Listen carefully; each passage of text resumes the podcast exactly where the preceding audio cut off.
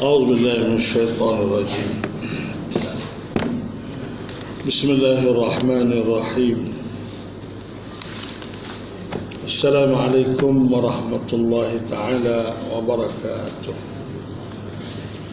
الحمد لله رب العالمين والصلاة والسلام على أشرف الأنبياء والمرسلين وعلى آله وصحبه أجمعين.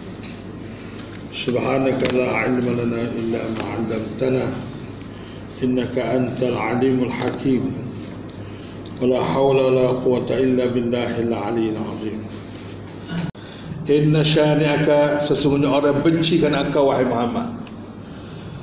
Orang benci ke Nabi ni ada semua. Zaman dulu pada, zaman lalu ni pada, di zaman mana pada semua. Nah, ha, sebab tu dia caci Nabi, zaman kita ni caci Nabi lah. Ha, tu orang kafir lah tu. Ha, orang kafir. Kalau kau Islam dah pun jadi kafir. Nah. Maka tu istihar petang lagi.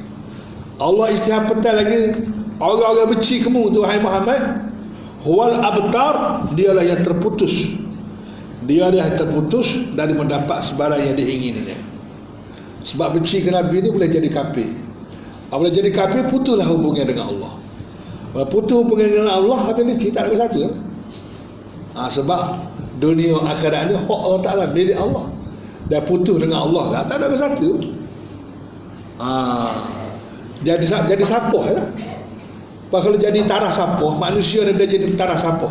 Sapoh-sapoh dah kita mana? Kalau dia jadi sapoh kan dia bakar api demo kan? Sapoh kan? Ha, begitulah manusia pun dah jadi sapoh. Ha, dia sebab dia deraka dan kapi habis ya, kena bakar. Nauzubillah min zalik. Orang yang benci ke Nabi. Orang benci ke Nabi ni semua satu boleh jadi kafir.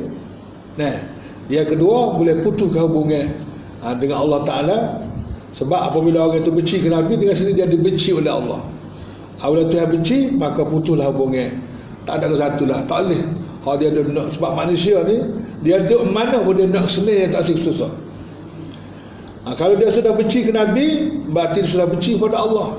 Maka dia sendiri dah. Allah tak akan benci ke dia? Akan murka ke dia? Maka tak, tak boleh ke satu lah. Na'udzubillah min zalik.